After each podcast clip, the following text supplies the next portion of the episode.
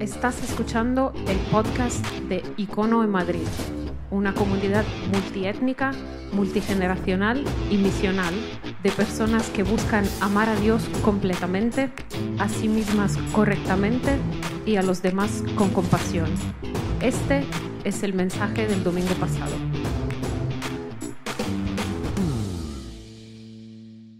Soy Lidia Martín, para quienes no me conocéis, formo parte de Icono aquí en el equipo de enseñanza y estamos en medio de una serie que nos desafía y nos reta especialmente en estos tiempos de pandemia. Ya la semana pasada iniciábamos ese recorrido, lo hacíamos contándoos un poquito de qué iba, voy a hacerlo otra vez de nuevo para los que nos acompañáis hoy por primera vez. Y lo que estamos procurando es, en todo este proceso, de vez en cuando llamarnos la atención mutuamente para recordarnos aspectos importantes que en este momento son absolutamente fundamentales para que podamos seguir adelante en este tránsito difícil que estamos andando todos juntos, aunque estemos, como digo, separados en nuestras casas, pero necesitamos ponernos las pilas, necesitamos recordar las verdades profundas que nos mantienen de pie en los momentos más difíciles. Hemos llamado a esta serie Que las circunstancias no nos pillen desprevenidos otra vez, haciendo referencia al libro que estamos utilizando como eh, recorrido de fondo. Digamos que estamos avanzando a lo largo del planteamiento que hacemos en este, en este, libro, pero recordándonos siempre que nuestro libro de cabecera es la palabra de Dios, es la Biblia. Esto solamente nos ayuda en una especie de aproximación distinta, como otras muchas, aceptables, por supuesto, al tiempo que estamos viviendo. Esto es simplemente una propuesta que nos ayuda a ir desde poco hasta mucho, desde el análisis del caos que hacíamos la semana pasada, para terminar hablando de la vida abundante en Cristo, que es a lo que aspiramos como creyentes, los que somos seguidores de Jesús, y lo que te animamos también a considerar si no lo eres, porque creemos que realmente merece la pena. Así que lo que estamos haciendo es eh, acompañarnos de este libro que puedes encontrar en Amazon a precio simplemente de coste o la versión digital gratuita que puedes encontrar eh, preguntándonos o a través de la web de lidiamartin.com, ahí es el descargable PDF.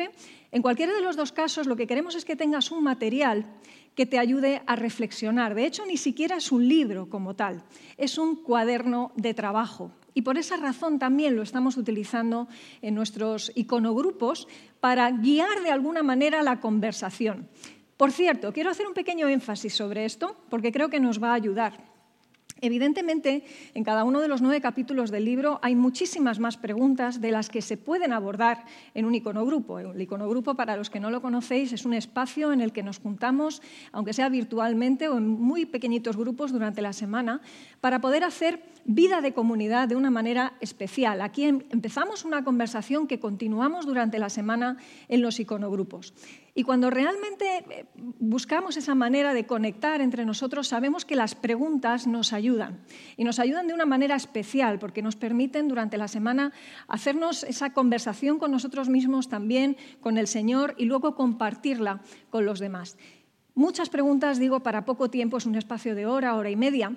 Realmente la sugerencia que os vamos a hacer a los que sois facilitadores o a los que participáis también en iconogrupos es que escojáis qué preguntas os llaman más la atención porque somos muy conscientes de que aquí hay mucho más material del que se puede abarcar. Eso no quita, lógicamente, porque ese fue inicialmente el propósito cuando se escribió este libro, eh, que tú te puedas sentar con, esas notas o con esas preguntas, todas ellas, que te las puedas hacer una por una y que lo puedas hacer con un café al lado, tranquilito, con una mantita si quieres, ahora que se aproxima el, el invierno y que estamos tan cómodos en casa, por poco que nos guste en medio de esta pandemia. Así que te animamos a que hagas uso de ese material. Una de las cosas que vas a notar, y el otro día también explicaba, es que, lógicamente, ese libro, ese cuaderno de trabajo ve el mundo desde dos prismas que creo que son absolutamente complementarios. Evidentemente, por deformación profesional, uno muy evidente que se ve en el libro es eh, mi visión como psicóloga. Eh, es la profesión en la que me desarrollo, es la manera en la que veo el mundo, me fijo en el comportamiento de las personas. No os preocupéis los que me conocéis, no voy psicoanalizando a nadie eh, en tiempo real, ni muchísimo menos, pero soy observadora y analizo, como digo, eh, la, actualidad, la realidad, el, cómo nos comportamos, y eso me ayuda a entender el mundo, pero evidentemente está esa visión espiritual, y lo que vas a ir encontrando a lo largo del libro es una especie de increchendo. Vamos a empezar hablando desde un lenguaje que te va a parecer como demasiado comportamental, demasiado psicológico, porque, por cierto, es el lenguaje de nuestra cultura en este momento. Si te das cuenta, a la gente hoy le interesa saber acerca del mundo y acerca de nosotros y acerca sobre todo de la psicología. De hecho, todo el mundo habla de psicología y al final se ha convertido una disciplina que podría tener mucho interés en algo que se llama más autoayuda barata en demasiadas ocasiones y que no se aproxima demasiado al análisis serio del comportamiento. No vamos a hacer de esto una clase de psicología, pero la psicología forma parte del lenguaje de nuestra cultura. No te asustes entonces si ves que en ese increchendo que empezamos desde abajo, hablamos de ciertas cosas que tienen que ver sobre todo con la observación. Eh, el otro día empezábamos observando el caos externo e interno, luego lo recordaremos un poquito más. Y hoy vamos a empezar a hacernos preguntas, es así como vamos a llamar a la conversación de hoy, el segundo capítulo de ese cuaderno de trabajo, intentando ahondar un poquito más. Y vamos a hacernos preguntas que tienen todo que ver con esa visión trascendente y de fe con la cual los cristianos, los seguidores de Jesús, abordamos la vida. Así que, tanto si eres seguidor de Jesús como si no, creo que esta es una conversación que puede tocar directamente a tu vida. Lo va a hacer si eres seguidor, eh, pues recordándote cosas que quizá conoces, pero que en este momento es especialmente importante aferrarte a ellas puedas, verlo quizá de maneras que nunca antes lo habías visto. Hoy voy a compartir contigo una visión que posiblemente sea novedosa para ti. Lo fue para mí eh, en su momento y te contaré un poco de esa historia. Pero si no eres seguidor de Jesús, esto también apela a ti, apela a tu corazón directamente, porque tú como yo estamos viviendo este tiempo convulso y necesitamos hacernos preguntas relevantes para poder llegar a respuestas competentes y relevantes también. Dicho esto, quiero recordarte que en esta semana vamos a tener también nuestro espacio de preguntas, ahora lo contaremos. Si no estuviste en la conversación de la semana anterior, te voy a animar a que puedas visitar la web de icono.online, ahí la tenemos, para que puedas escuchar la conversación de la semana pasada, puedas saber un poquito más de qué estuvimos hablando, aunque yo ahora haré un pequeño recordatorio y efectivamente tenemos ahí un número de teléfono al que vamos a eh, pediros que mandéis vuestras preguntas si os surgen a lo largo de este ratito de conversación. No nos suele dar tiempo a responder todas ellas a lo largo de esos minutitos que vamos a dedicar al final de la conversación, pero si queremos animarte a que las mandes. Da igual si quieres mandarlas de manera anónima o si quieres poner tu nombre, todas son bien recibidas. Vamos a hacer lo posible por responderlas. Y las que no puedan quedar respondidas justo aquí en, en directo, vamos a hacerte llegar la respuesta, sea por audio de WhatsApp, por email o por otras formas. Así que te agradecemos el que participes también de esa manera, porque creo que enriquece la conversación, que es de lo que se trata en definitiva. Este es el título de la eh, exposición de hoy, de la conversación de hoy. Y creo que es, importante que recordemos algo de lo que hablábamos la semana pasada, porque de hecho os dejé con los dos textos de referencia que aprovecharemos hoy, pero necesitamos ese contexto de lo que hicimos la semana pasada para poder entender algo más de por qué tiene sentido llegar a este punto hoy. La semana pasada titulábamos a la conversación Caos. Y estábamos hablando de, lo que observamos, es lo que yo observaba cuando empecé a escribir ese libro el 2 de mayo, la primera vez que di el primer paseo con mi hija, al ser ella mayor de 14 años, era la primera vez que podíamos salir a dar un paseo. Y debo reconocer que lo que vi alrededor no me gustó. Em, a ratos, evidentemente, pasábamos por zonas prácticamente fantasma, en las que no se movía ni un alma. Eran como las 8 de la mañana cuando salíamos a andar, entonces mucha gente andaba... Em, bueno, pues en sus casas. Pero cuando ya volvíamos a casa, sobre las nueve de la mañana, y veíamos cómo la gente iba y venía y el tipo de cuidados o falta de ellos, más bien a veces que se producía, la verdad es que decíamos, una de dos, o no estamos entendiendo bien lo que está pasando o nos lo estamos tomando demasiado relajadamente. La verdad es que aquel primer paseo me impactó, me obligó de alguna manera a llegar a casa y tenía la necesidad como de volcarlo, por no decir, perdóname la presión, de vomitarlo en el ordenador porque lo que de alguna manera estaba casi visionando con anticipación, y no quería ser agorera, pero era lo que me olía, era el momento en el que estamos hoy. Un tiempo de otoño aquí en España en el que creo que hemos desaprovechado el verano, en parte por ese caos interno en el que vivimos como personas. No era solamente entonces un caos externo, lo que veía era un problema de actitudes también Y aquí metámonos todos y salves el que pueda. Procuro cuando hago una crítica hacia lo que veo, no solamente mirar hacia afuera, sino, como digo, mirar hacia adentro. Y evidentemente eso me incluye. No estoy hablando en ningún caso desde la superioridad moral. Pero sí me hago preguntas, como digo, porque ese caos debe tener respuestas. Debe haber alguna manera en la que podamos orientar esto. Y la semana pasada examinábamos con cierto detenimiento un ejemplo en el que se ve que, por una parte, no tenemos toda la capacidad para saber tomar buenas decisiones, pero incluso cuando tenemos la capacidad y la posibilidad de hacerlo, tomamos muy malas decisiones. El ejemplo era el carpe diem. Si recordáis, estuvimos viendo como un carpe diem, que significa aprovecha el día o cosecha el día, puede entenderse muy bien o puede entenderse muy mal. Recordaba esa película, El Club de los Poetas Muertos, y alguno de vosotros decís en el chat, ¡Wow, mi película favorita.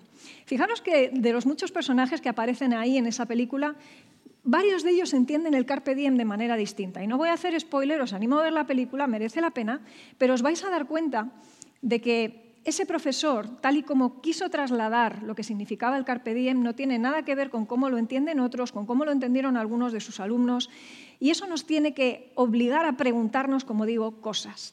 Hablábamos entonces de que nos, eh, nos vemos como moviéndonos en dos universos, ¿no? Uno es el universo que nos hemos creado ad hoc, es decir, a nuestra medida, como nos apetece, en el que nos hemos inventado una especie de mundo en el que las cosas no tienen consecuencias, en el que podemos hacer lo que nos dé la gana, que total no pasa nada, o pagará el de al lado, pero mientras a mí no me toque todo va bien. Y sueno muy políticamente incorrecta, pero es que creo que a veces deberíamos poner en palabras nuestras actitudes para darnos cuenta de lo que trasladamos con ellas. Este es un ejercicio que estoy haciendo mucho últimamente, por cierto.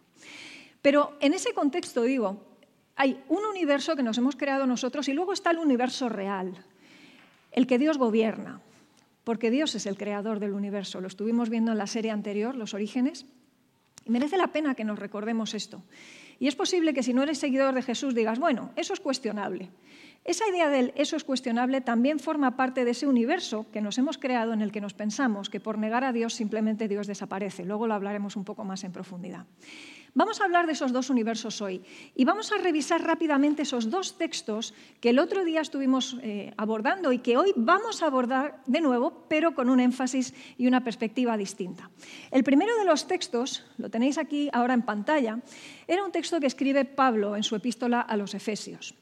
Pablo era un sabio de su tiempo y era alguien que se había hecho preguntas a lo largo de su vida y que cuando tienes encuentro con Jesús encuentra respuestas muy distintas a las respuestas que él se había dado hasta aquel momento. Y él escribe a esta comunidad y les dice, mirad pues con diligencia cómo andéis, no como necios, sino como sabios, aprovechando bien el tiempo, o sea que el carpe, diem, no era ni un invento de Horacio, ni un invento del Renacimiento, ni un invento del Club de los Poetas Muertos, aprovechando bien el tiempo porque los días son malos. Ese fue el énfasis que notamos el otro día y el final del texto nos decía, por tanto, no seáis insensatos, sino entendidos de cuál sea la voluntad del Señor. Y esa última parte si no eres seguidor de Jesús, seguramente de nuevo dices, bueno, eso es relativo, ¿cómo que la voluntad del Señor? ¿Qué, ¿Qué, pinta todo esto? Esto suena muy poco al lenguaje del hombre y la mujer modernos, ¿verdad? Bueno, luego hablaremos de eso. Eso forma parte del universo que Dios gobierna, que nosotros ignoramos en esta especie de pseudo-universo paralelo que nos hemos creado, pero en ese universo que Dios gobierna, su voluntad va a prevalecer y es importante tenerla en cuenta. Te he marcado en amarillo, entonces, cuál fue el énfasis del otro día. Y recuérdalo, porque dentro de muy poco te voy a contar cuál va a ser el énfasis de hoy. Había un segundo texto, en cualquier caso, que es el de otro sabio, bastante anterior que Pablo, que era Salomón. Salomón escribe en Eclesiastés, Alégrate joven en tu juventud y tome placer tu corazón en los días de tu adolescencia. Anda según los caminos de tu corazón y a la vista de tus ojos, pero recuerda que sobre todas estas cosas te juzgará Dios. De nuevo, una ley que cae por su propio peso en el universo que Dios gobierna.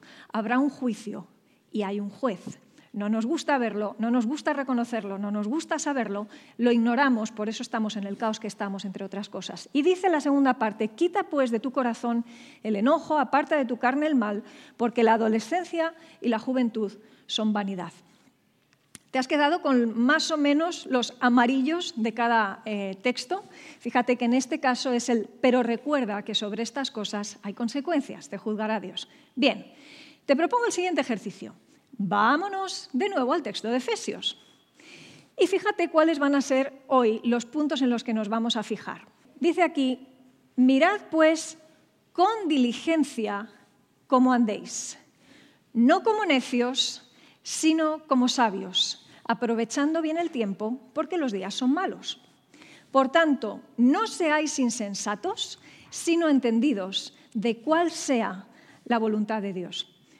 ¿Os habéis dado cuenta de que hemos cambiado? De que el énfasis tiene todo que ver con que se espera de nosotros una diligencia y una revisión de lo que significa ser sabio.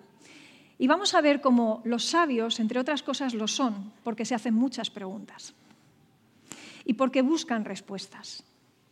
Y porque cuando uno se hace las suficientes preguntas e insiste en buscar respuestas que merezcan la pena, termina encontrándolas. Por cierto, en ese universo que Dios gobierna, Dios se deja encontrar por aquellos que le buscan. Él siempre nos busca primero, está claro, pero Él se deja encontrar. Así que si no eres seguidor de Jesús, pero tienes inquietudes espirituales, mi ánimo en esta mañana está en decirte que sigas buscando. Sigue buscando. Dirígete a ese Dios que no conoces, quizá, al que te gustaría conocer. Si quieres saber si es real o no el Dios de los cristianos, dirígete a Él. Deja que te encuentre, déjate encontrar. Tiene todo que ver con esa diligencia y con esa búsqueda de sabiduría.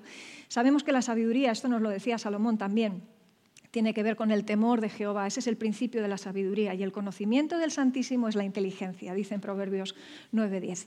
Así que Ahí tenemos el segundo énfasis de este primer texto. Vámonos al segundo, porque te vas a dar cuenta de cómo los dos inciden en el mismo punto. Alégrate, joven, en tu juventud, tome placer tu corazón en los días de tu adolescencia.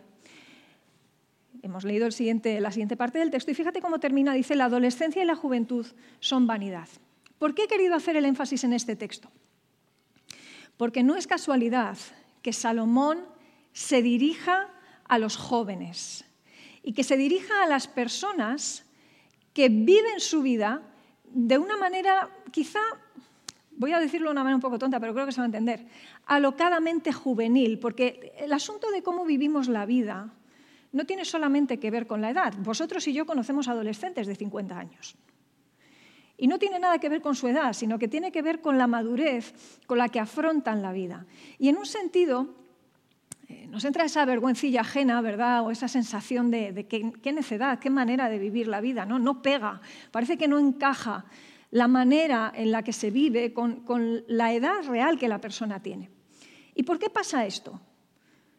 Pues pasa esto porque en el fondo, más que buscar eternidad de la manera que Dios querría que la encontremos, que es como Él nos la ha querido proporcionar, lo hacemos a base de pretender vivir eternamente jóvenes, de no fijarnos en nada, de seguir viviendo nuestras vidas sin considerar las consecuencias. Así que diligencia en ese sentido, la diligencia de la que hablaba antes Pablo, tiene que ver con hacerse preguntas. Ahí tenemos la conexión entre ambos textos también. Se habla a los jóvenes porque tenemos esa, transición de edad a edad en la cual vamos haciéndonos preguntas de más o menor eh, calado y con mayor o menor intensidad, pero fijaros cómo marca esto nuestra vida. Los niños pequeños son súper preguntones. Se hacen preguntas y te las hacen hasta que te revienta la cabeza, hasta que estás harto de escuchar preguntas. Pero fíjate que eso es lo que hace que evolucionen tanto y tan rápido en los primeros años de su vida. Conforme nos vamos acercando a la adolescencia, nos vamos pensando que lo sabemos todo, venimos de vuelta, cuestionamos todo lo que nos han explicado, luego hablaremos un poco más de eso. Debería suceder que pasados esos años de transición de la adolescencia, el mundo adulto llega y entonces con él eh, las personas frenan un poquito de su hormonación en la que están, eh, de, esa, especie de, urgencia y velocidad en la que se vive en la adolescencia, entonces empieza a examinarse todo con más tranquilidad, con más cautela, nos hacemos preguntas que orienten nuestro comportamiento, pero algo nos ha pasado que no estamos eh, sino atascados a veces en ese, en ese espacio de la adolescencia, en esa especie de paréntesis que es la adolescencia. Fíjate que crecemos mucho más realmente cuando nos hacemos preguntas, no crecemos tanto cuando no, las, no nos las hacemos. Los ancianos, las personas de edad, han dejado de aportarnos, según nosotros, porque creemos que no saben nada, que en el fondo, como no manejan móviles, tecnología y en fin, no siguen nuestro ritmo, son bastante tontos y bastante inútiles. Parece que no aporta nada, ¿no? Qué triste que tengamos esa visión de los mayores. Los mayores, cuando han hecho los deberes en la vida adulta, son los que han llegado ya a respuestas. Y la voz de su experiencia debería ser una voz que nos habla directa al corazón y deberíamos estar, como se estaba hace unas cuantas décadas, eh, casi casi postrados a los pies de nuestros abuelos, intentando que nos explicaran cosas, que nos contaran cómo ven el mundo de este momento a través de sus ojos, de los ojos de lo vivido, de las experiencias anteriores. Qué importante esto, ¿no? Ayer estaba, estaba escuchando una pequeña formación por la tarde, hablando de esperanza también en medio de la pandemia, y el expositor, eh, una de las cosas que mencionaba es, creo que era necesario que esta generación nuestra, que hemos vivido mayoritariamente en la sociedad del bienestar, necesitábamos algo como esto, como la pandemia, para no seguir viviendo en esa especie de ilusión de que todo es feliz, en la vida todo funciona, todo es maravilloso, porque al fin y al cabo Nuestros padres vivieron eh, la, dictadura, nuestros abuelos vivieron la guerra civil, hablo de España, cada uno en sus países de origen, pues diferentes cuestiones, las crisis económicas de determinado tipo. Y a partir de los 70, aquí en España hemos vivido un nivel de bienestar que creo que nos ha distorsionado la realidad. Pasa en general en el primer mundo, en todos aquellos países en los que el estado de bienestar nos ha generado esa zona de confort en la que vivimos demasiado cómodos. Y eso hace que también nuestra visión acerca de lo sabio y lo necio haya variado completamente. Fijaros que en el mundo de hoy el listo es el que no se hace preguntas. Y es una pena, no debería ser así, porque solo los que se creen demasiado listos no se hacen preguntas. Si tú te crees demasiado listo, no te las hagas, ¿vale? Pero igual parte del problema es que si yo me creo demasiado lista y no me hago preguntas, si solamente voy con mi visión del mundo y no considero nada más, debo recordarme que mi visión del mundo es solo absolutamente parcial. Solamente veo una parte del elefante, digamos, pero no estoy viendo la otra parte. No estoy pudiendo eh, contemplar esto, ya ni siquiera como otras personas lo ven. No lo podré ver como Dios lo ve. Y si es real, y creo que así es, que el universo lo gobierna el Dios que lo creó, que es el que verdaderamente tiene la legitimidad y la potestad de gobernarlo, entonces las cosas son a su manera, pero no son a nuestra manera. Necesitamos entonces hacernos preguntas y saber si hay alrededor algo más que el caos. Fíjate que hemos mencionado dos sabios de la antigüedad, uno es Salomón, el otro es Pablo. El otro día os mencionaba una frase que me había encantado de Karl Barth, en la que decía, cuando se prepara un sermón hay que tener eh, la Biblia en una mano y el periódico en la otra. Y cuando uno escucha ese tipo de frases, claro, te llaman la atención porque dices, ¿qué tipo con sabiduría? ¿no? ¿Cómo ha sabido sintetizar en una frase tipo tweet? Que en su época no había Twitter, evidentemente.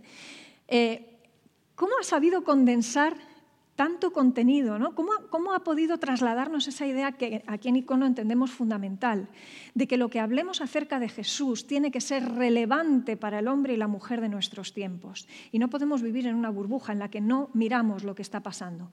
Por supuesto, tenemos que tener nuestra vista puesta en el cielo, pero tenemos que tener nuestros pies puestos en la tierra. Y en este momento estamos en pandemia. Y en este momento queremos hablar de esperanza a las personas.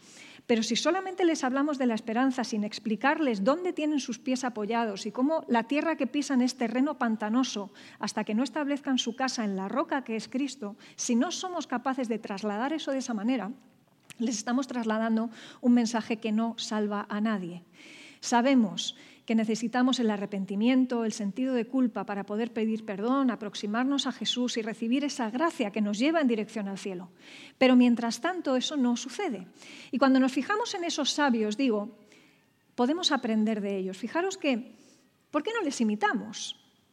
¿Qué es lo que han hecho estos sabios para llegar a ese punto en el que pueden lanzar esa especie de tweet que nos atraviesa por la mitad y decimos, wow, Lo que ha pasado con esas personas principalmente es que llevan mucho tiempo, como decía, haciéndose preguntas. En el mundo de hoy solamente queremos el resultado, queremos el destino, queremos tener respuestas, pero no nos interesa el recorrido. Y el recorrido consiste en hacerse preguntas muchas veces, en investigar, en averiguar, en tener dudas, en preguntar a otros y en buscar en el origen, en el origen de todo, que es eh, la palabra del propio Creador. Hoy vamos a hablar de un sabio. Eh, no es C.S. Lewis, ya sé que sabéis que me encanta C.S. Lewis. Alguno me habéis regalado incluso algún librito eh, que lo tengo ahí puesto como algo especial en el mueble de mi salón porque me encanta, es uno de esos sabios a los que admiro. Pero hoy quiero presentaros a alguien que os he mencionado en otras conversaciones, lo mencioné en su momento cuando estuvimos hablando de la serie sobre la culpa, y es Paul Tournier.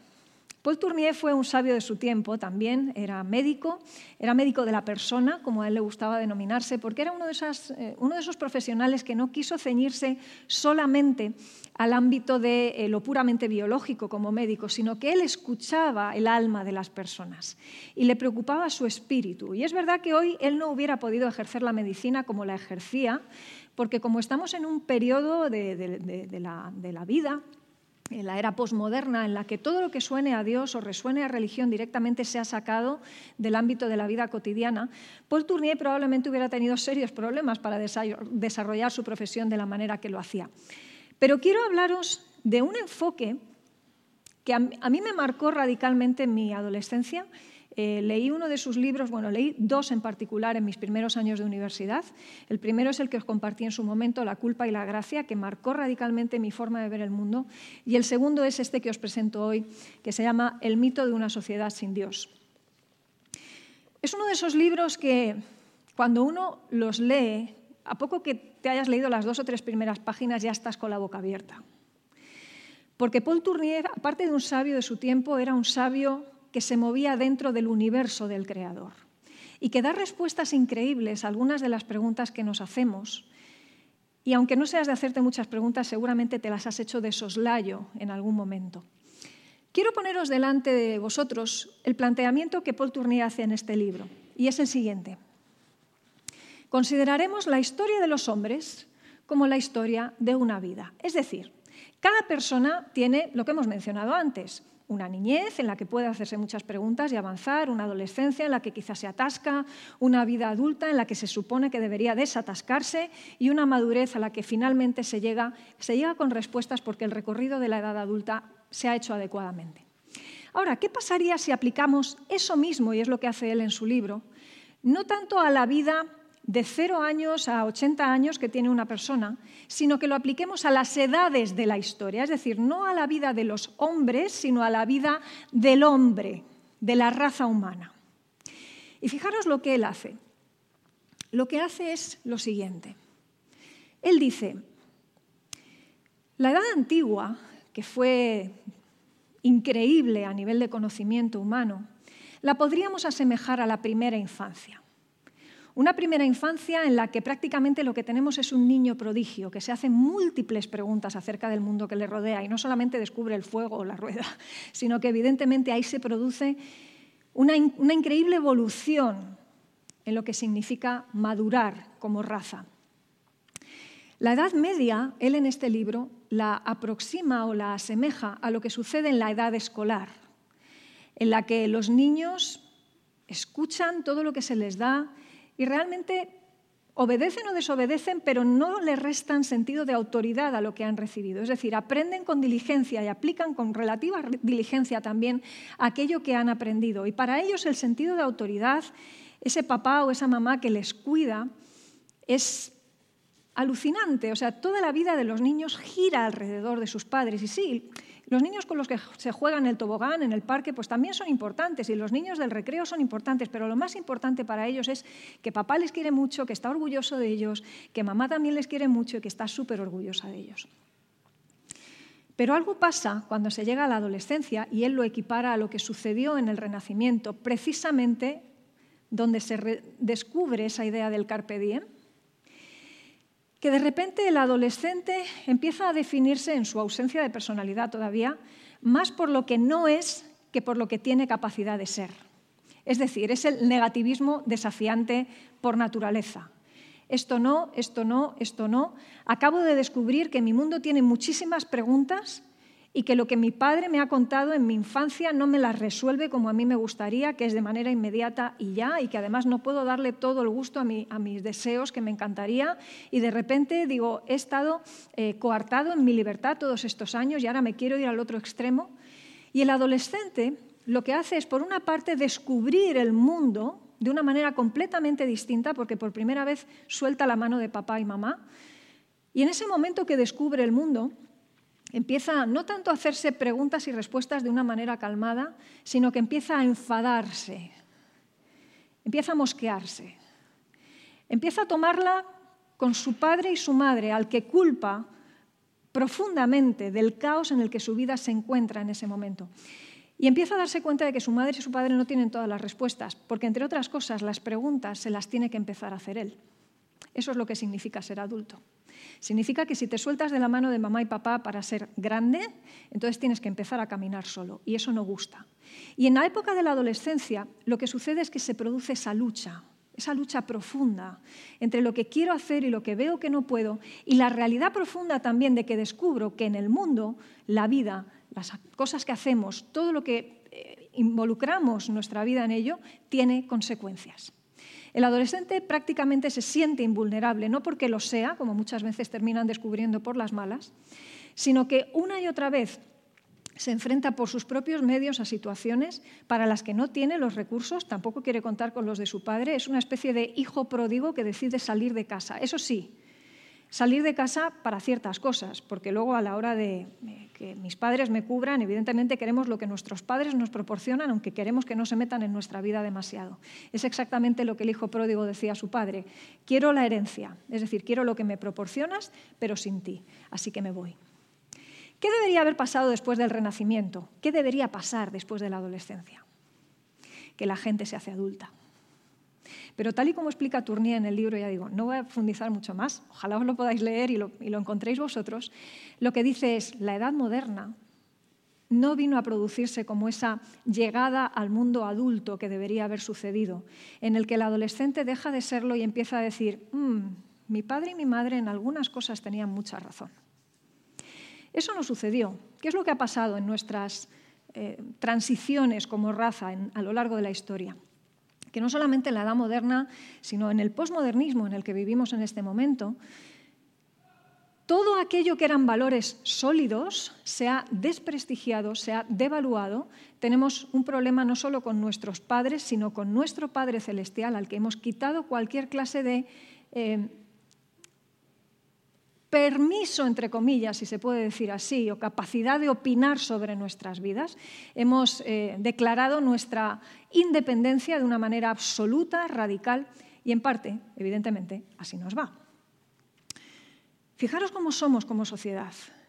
Como sociedad hoy, que se supone que deberíamos haber ya llegado a la madurez en muchas cosas porque estamos hiperavanzados en algunas áreas, sin embargo, somos inmediatistas, eso es muy adolescente, lo que quiero, lo quiero ya, no puedo esperar, y hago las tropelías que haga falta por conseguir lo que quiero ya.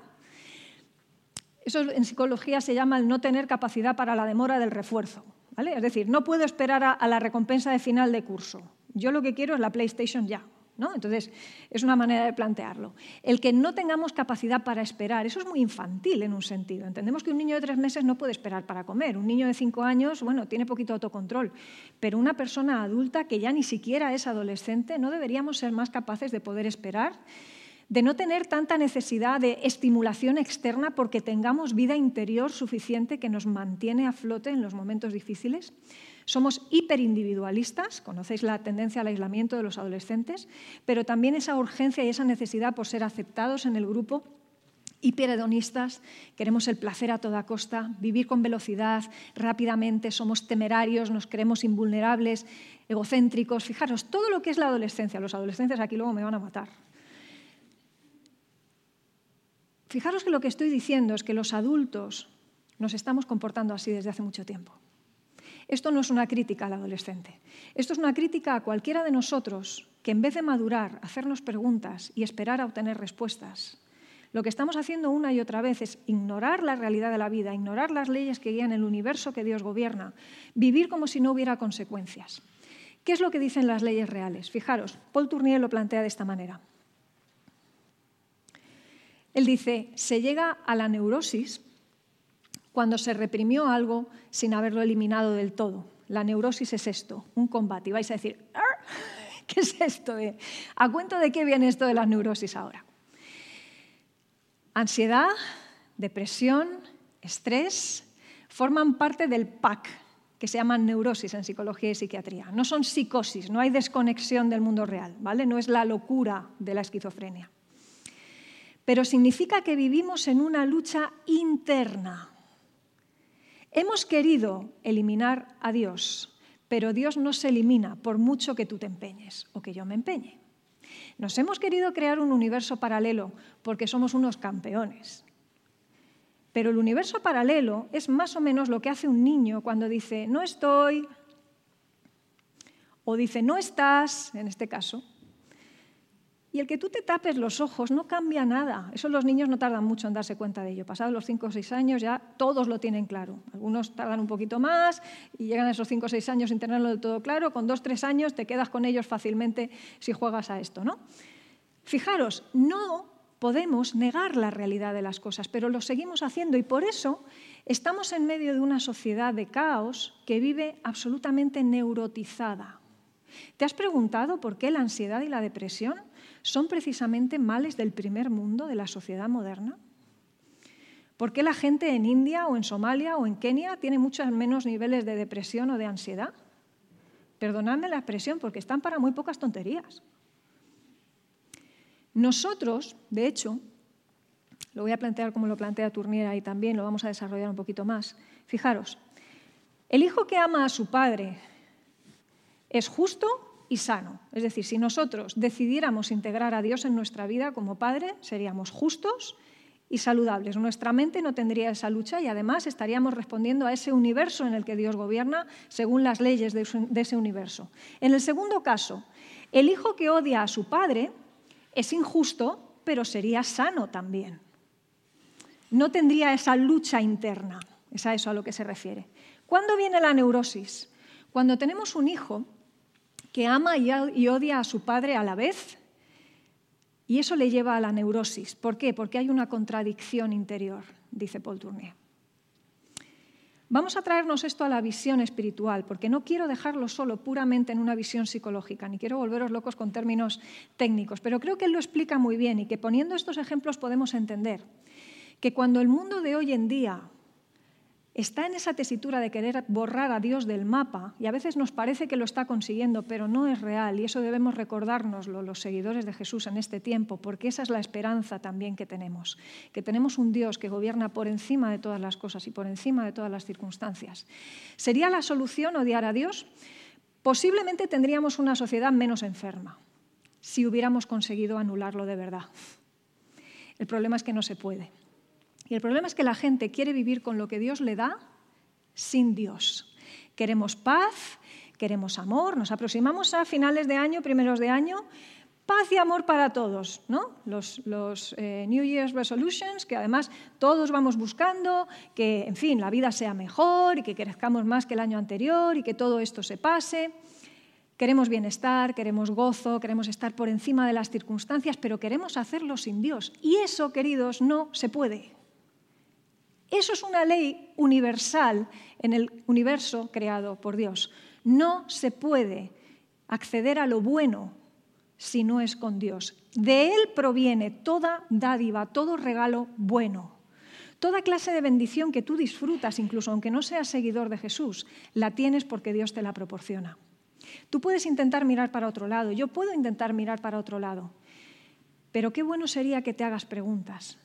Porque esas cosas buenas de las que disfrutas hablan de un Dios que te persigue porque te ama. Y todo lo que funciona en nuestra vida, aún en medio de la pandemia, y esto debemos recordárnoslo para tener esperanza en este momento, se mantiene de pie porque Dios lo sostiene. Seguimos de pie porque Dios nos sostiene. Hubiéramos decaído si no fuera por sus misericordias. Así que cuando queremos todas esas cosas, pero sin Dios, No es nada raro, ¿verdad? Que terminemos con esa especie de combate interior, con esa lucha. Si no le quieres llamar neurosis, no le llames neurosis, llámale lucha interior, pero tiene todo que ver con el caos que veíamos la semana pasada. Yo voy a parar aquí para poder dar paso a las preguntas que hayan podido llegar. Vamos a intentar responderlas y luego haremos el cierre a la conversación y te voy a proponer una tarea para esta semana. Tenemos ahí el número, no sé si tenemos alguna pregunta. No, eso es que ha quedado todo súper claro y os vais a comprar el libro de Tournier. No tienes ninguna pregunta, Lidia. Creo que como nos has explicado, a lo mejor hoy Anónimo se cree demasiado listo y no tiene ninguna. No, es broma. Estaría muy atento. Os voy a contar una cosa. Em, es una broma, pero vais a ver que dentro de la caricatura esto tiene mucho de razón también. Si consigues dejar callado a un adolescente suele ser una muy buena razón. ¿Vale? O sea, suele ser una muy buena cosa, porque el adolescente generalmente no te va a dar la razón. No estoy diciendo que todo el que nos manda preguntas o no nos las mande sea adolescente o no, pero digo, a veces el silencio no significa necesariamente algo negativo. Yo voy a interpretar la ausencia de preguntas como algo que creo que es muy positivo en este momento y es, a lo mejor no hay preguntas para mí, pero la gente se está haciendo preguntas. Y esto es lo que a mí más me interesa. No tanto además que yo ahora lance respuestas, sino que cada uno podamos hacernos preguntas a lo largo de la semana, podamos luego comentarlas en el iconogrupo, puedas hacerle tú tus propias preguntas a Dios, que creo que además en este tiempo de pandemia es súper importante no perder de vista que nosotros podemos presentar nuestras peticiones, incluso nuestras quejas delante de Dios. Eso no es quejarse de Dios, es expresar nuestro pesar con Dios. Es lo que hace Job, de alguna manera. Es lo que hace Habacuc, es lo que hacen grandes pesos pesados a lo largo del texto bíblico. Así que si no hay preguntas, está fantástico. Ah, mira, hay una mano levantada, hay preguntas. Ahora lo abordamos. Pero no me preocupa especialmente, como digo, que no las haya siempre que nos las hagamos a nivel personal, ¿vale? Así que vamos a ella. Vale. Dice, ¿de qué manera puede pararse la neurosis y decidir actuar? Bien. Fijaros que las neurosis normalmente suelen ser la exacerbación de alguna de nuestras emociones. Voy a explicar esto. Por ejemplo, cuando se nos dispara el miedo y se sale del perímetro de lo razonable, se convierte en ansiedad. Cuando se nos dispara la tristeza y se sale del perímetro de lo normal, se nos puede convertir en un cuadro depresivo. Entonces, si nos damos cuenta, las neurosis casi siempre tienen que ver con excesos en la manera en la que vivimos nuestras emociones. Me gusta explicar que las emociones son una especie de mensajero interno que Dios nos ha puesto dentro. Cuando uno tiene una emoción que, le, obliga a reaccionar de manera intensa, convulsa, creo que un buen ejercicio, y esto nos sirve para poner en, control las neurosis, sería detenernos, parar, es decir, no entrar en esa velocidad y en esa cosa de, venga, me peleo con las emociones, las meto debajo de, la alfombra o ahí a compresión. No, sería me paro porque hay algo que está sucediendo alrededor o internamente que me está generando una convulsión, es decir, me está obligando a tener esa lucha interna. ¿Con qué me peleo normalmente cuando tengo miedo? Con la idea de que hay algo que es peligroso alrededor. Perfecto, detente y analízalo. Es que tengo miedo del mundo. Bueno, es que quizá el mundo es peligroso en alguna medida. Es que no, no, me siento desamparado. Bueno, es que quizá tienes que buscar amparo en Dios, por ejemplo. Qué bueno es que ahora las personas en medio de la pandemia se puedan plantear para eso sirven las dificultades, que a lo mejor no están teniendo a Dios dentro de su forma de vida y eso les daría aquello de lo cual disfrutamos los seguidores de Jesús, que no es de una vida libre de dificultades, sino de la convicción de que no las atravesamos solos. Aquí cantamos muchas veces esa canción Entre las llamas. Hay uno más entre las llamas. Esa es la convicción del que es seguidor de Jesús. Así que la manera de pelear las neurosis es primero darme cuenta de que lo que estoy teniendo es una emoción que se me está escapando de las manos. Quizá debo detenerme y preguntarme, oye, ¿qué me quiere decir el mensajero? ¿Qué, me está trasladando esto? Cuando hay tristeza, hay algo en tu vida que no está funcionando bien, detente y analiza qué es. Ponle remedio y si no puedes cambiarlo, quizá tienes que cambiar tú en tu actitud. Quizá tenemos que buscar ayuda afuera. Nos sentimos indefensos, por eso llegamos a la depresión muchas veces.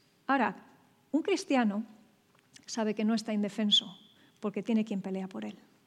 Así que fijaros cómo al final esa utilización de las emociones alineada con quien nos las puso allí, porque en el universo creado por Dios las emociones no vienen de la nada. Nos hacen humanos, pero son un regalo divino para aprovecharlas, no para que nos sirvan de guía o de ídolo, pero sí para utilizarlas para aquello que Dios las puso allí. Es una buena manera de pelear con las neurosis, entonces, el identificar que efectivamente estamos ahí, el hacernos preguntas, el no cargarnos al mensajero, porque eso es como si te cargas al cartero porque te trae una carta de Hacienda. Evidentemente no tiene ningún sentido, ¿vale? Así que espero haber respondido a la pregunta. ¿Tenemos otra? Sí, acaba de llegar otra. ¿Por qué el hijo que no ama a su padre es injusto? Puede haber casos, de hecho los hay, en que la contradicción y la incoherencia es precisamente amar cuando no se puede por otros motivos que pueden ser diversos. Entonces, ¿cómo es posible amar de una manera real y libre si realmente sientes todo lo contrario? ¿Y cuál sería el primer paso? Muy bien, es una muy buena pregunta. Fijaros que, claro, esta pregunta está reflejándonos el caos de mundo en el que vivimos en el que los padres no, hacemos muchas veces el papel que nos toca como deberíamos hacerlo, exasperamos a nuestros hijos, no somos justos con ellos. Esto nos habla de que vivimos en un mundo caído.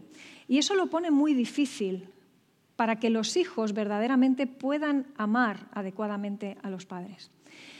Por eso el Evangelio es tan contracultural, porque de hecho Fijaros que entre los mandamientos que, se recibieron por parte de Moisés en su momento y que luego vemos cómo el pueblo de Israel los, integra y cómo desarrolla eh, todo esto, en eh, la historia y cómo nosotros como iglesia seguimos teniendo en cuenta esos mandamientos, uno de ellos es honrarás a tu padre y a tu madre para que te vaya bien. Es un mandamiento con promesa además. Fijaros que el tema de la honra al padre y a la madre tiene mucho más que ver con simplemente el sentimiento natural que puede surgirnos o no en un momento dado. La mayoría de nosotros no tenemos abusadores sexuales como padres, no tenemos delincuentes y sin embargo muchas veces nos cuesta honrarles. Eh, y conozco, y seguramente vosotros también, muchas personas que a pesar de todas esas dificultades, cuando son tocados por el Evangelio, por la idea de la gracia, que es dar un regalo no merecido o recibir un regalo no merecido, entonces descubren que quizá no pueden ser amigos de determinadas personas o no pueden amar de manera natural a determinadas personas, pero que sin embargo hay un amor sobrenatural que ha impactado sus vidas y que les impide dejar de amar a otros, por muy, perdonadme la expresión, desgraciados que puedan ser, porque ese amor les ha cautivado, ese amor les impulsa a que aunque no se lo merezcan, aún así pueden honrarles. A veces tienes que honrar a ciertas personas poniendo distancia, efectivamente, pero puedes amarles sin ser amigo de ellos, puedes amarles sin tener muchas veces esa relación de intimidad, que hubiera sido distinta efectivamente si las cosas se hubieran dado de otra manera.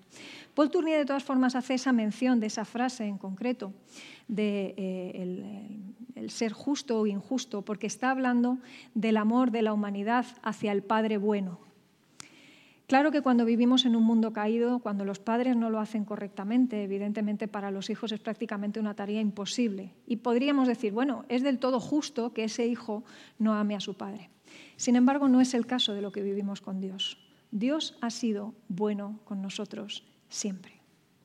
Y yo creo que es en ese contexto que Paul Tournier lo menciona en ese párrafo que os he mencionado. Siempre se corre el riesgo cuando se saca un párrafo del libro de perder parte del contexto. ¿no? Pero si leéis el capítulo entero, que es el primero, os encontraríais, claro, de lo que él está hablando en este caso es de una humanidad que ha decidido pasar de ese padre que sí que ha sido bueno. Nosotros como padres tenemos mucho que aprender, creo que como hijos también. Tenemos que reconocer también muchas veces que no somos los hijos que nuestros padres hubieran deseado. Igual ahí nos tenemos que hacer preguntas y cuestionamientos desde ambas partes. Así que bueno, espero haber respondido a la pregunta. ¿Tenemos alguna más? Ya está, ya, está. Hasta aquí. Bueno, vamos a la tarea que os propongo para la semana y os voy a animar a que volváis al sabio Salomón.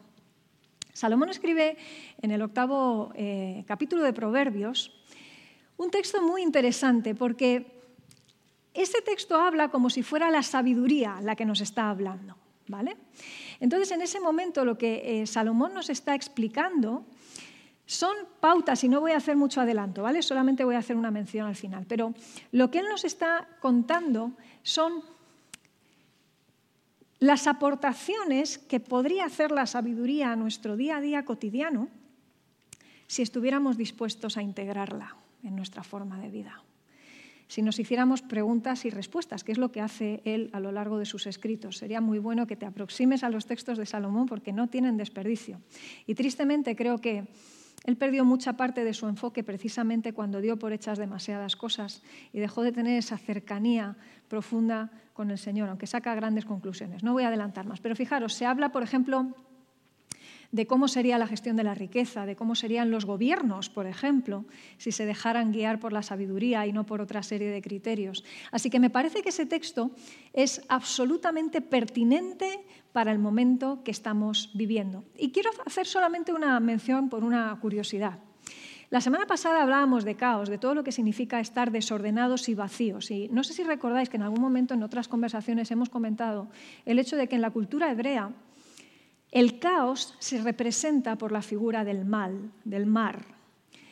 El, el, mar de alguna manera es lo oculto, lo desconocido, lo que no podemos abarcar, lo que nos da miedo.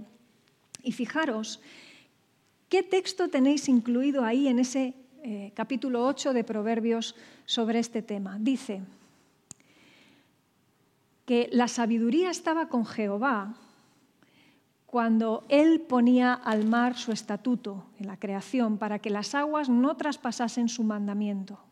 Cuando establecía los fundamentos de la tierra, dice, con Él estaba yo. Ese yo es la sabiduría, es la sabiduría la que está hablando, y Él es Jehová. Yo estaba con Jehová ordenándolo todo. Esa es la solución al caos.